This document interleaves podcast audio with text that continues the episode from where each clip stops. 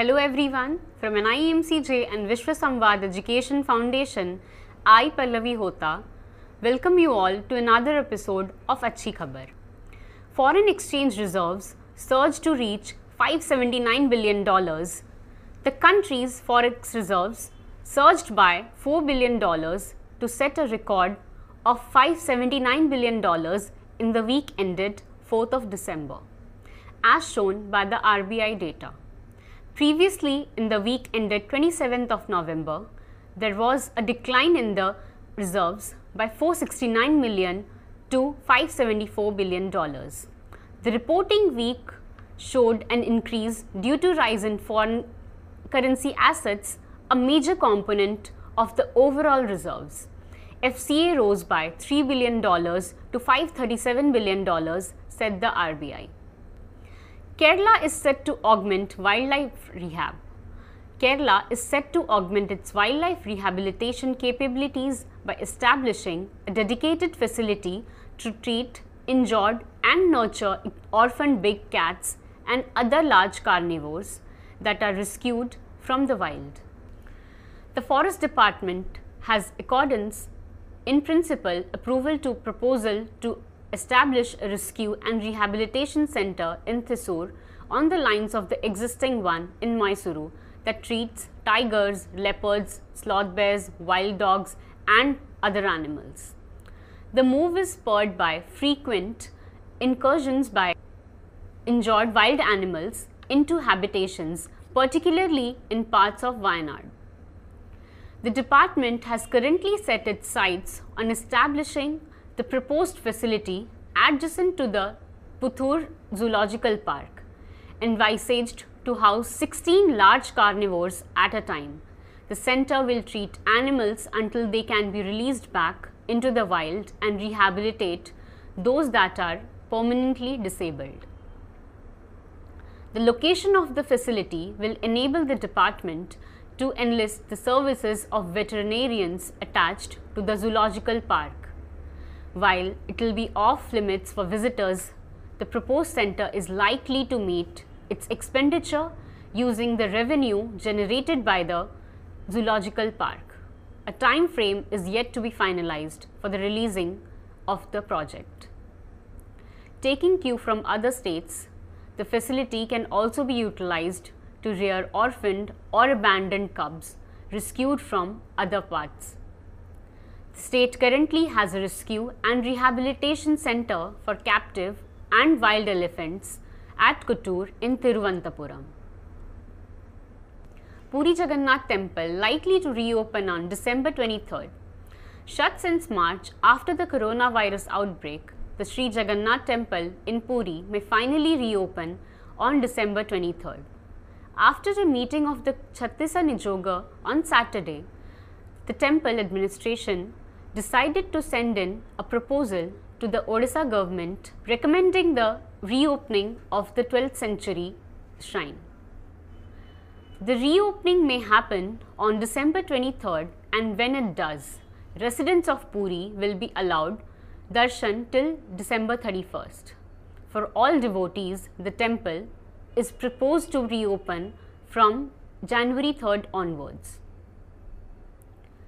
Basing on Chhattisa Nijoga recommendations, we will send in the proposal for reopening to the state government in next 2 to 3 days. After we receive approval, it might take 5 to 6 days to prepare before the temple is reopened for darshan. Administration of Sri Jagannath Temple Administration, Dr. Krishan Kumar informed the reporters. However, the Jagannath temple will remain shut for darshan on January 1st and 2nd, during which it witnesses heavy rush, and the administration acknowledged it would not be able to handle the situation. For all devotees, the temple may finally reopen from January 3rd onwards. The temple administration said it was looking at allowing about 5,000 devotees a day initially for a week. We have to adopt a graded approach before the number of entries is allowed to be raised, the chief administrator said. Heart patients, diabetics, may get doses on priority. Indians with heart ailments, hypertension or diabetes are likely to be classified as those with comorbidities and will be put on list of those who will get a coronavirus disease vaccine on a priority basis, officials involved in the vaccine plan said on Saturday.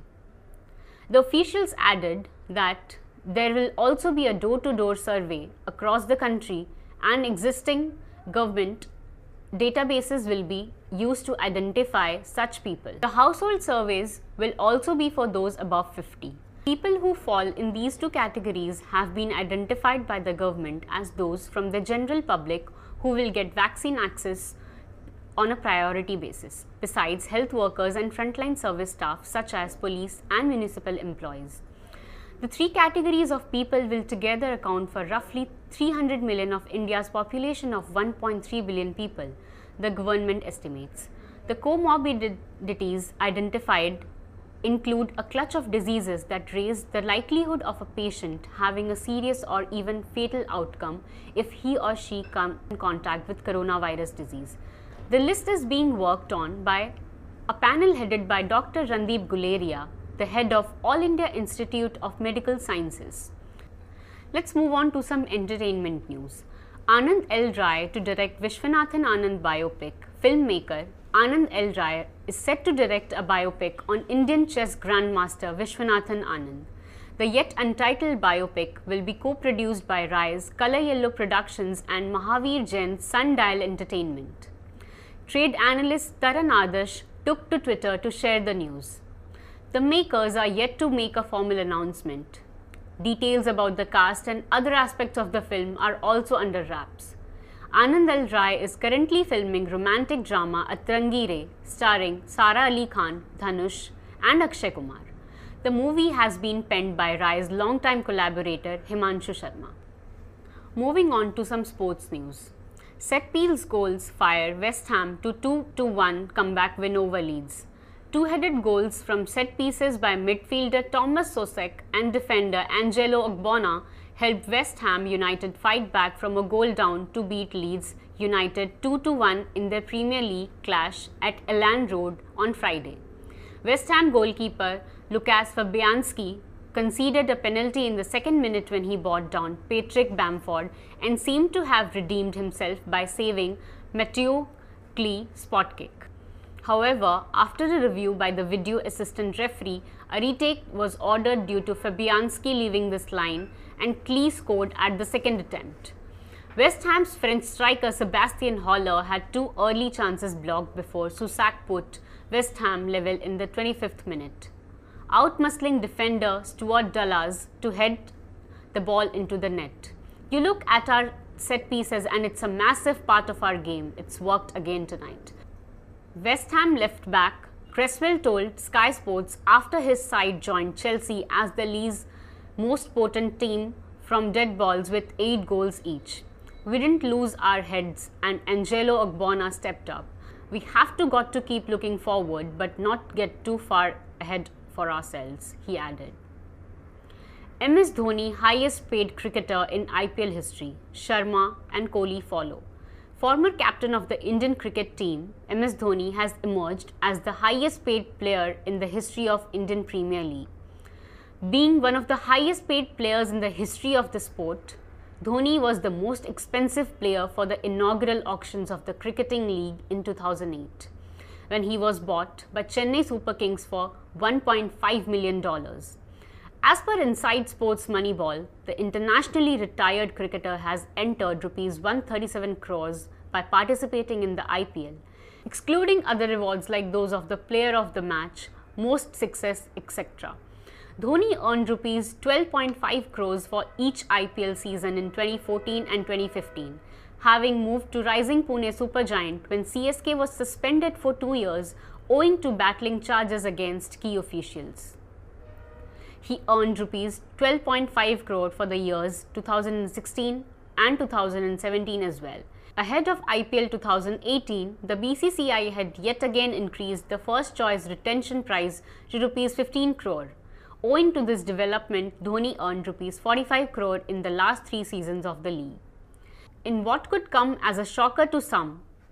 Mumbai Indians captain Rohit Sharma comes second on the list, leaving Virat Kohli behind the third spot. A total of his earnings amount to over Rs 131 crores in the 13 seasons of IPL. Virat Kohli, who is currently the highest paid player in the IPL season and has been since 2018, has a cumulative income of over Rs 126 crores. Double delight for Datta and Syed. Ashwin Datta and Amir Syed struck a double each on the penultimate day of the 23rd JK Tyre FMSCI National Racing Championship at the Kari Motor Speedway here. After Vishnu Prasad of M Sport had coasted to victory in the Formula LGB4 race 1 on Friday, Datta rode back to clinch the double on Saturday. It wasn't easy though for Datta as Vishnu battled hard in both the races. The safety car came on the time again, but Datta kept his cool right through, winning under the yellow flag as the safety car was in the second race. It was Raghul Rangasamy who held the advantage at the start before his car let him down on the fourth lap. Vishnu crashed in on one chance and moved ahead. It was a fight between Vishnu and Datta from there. But even as Vishnu was building a sizable lead with just 2 laps to get looked to, for a grand double, came the safety car. Datta moved in quickly and managed to get past Vishnu at the second corner. Vishnu stepped on the pedal on one last time, but Datta played it smart and clean to finish the day on a merry note. Veteran star Sarosh Hataria of Ahura Racing drove clever as well as to finish third. Thank you for watching. This was all for today. I hope all of you are safe. See you in the next episode of Achhi Khabar with a fellow mate of ours. Till then, stay safe, take care.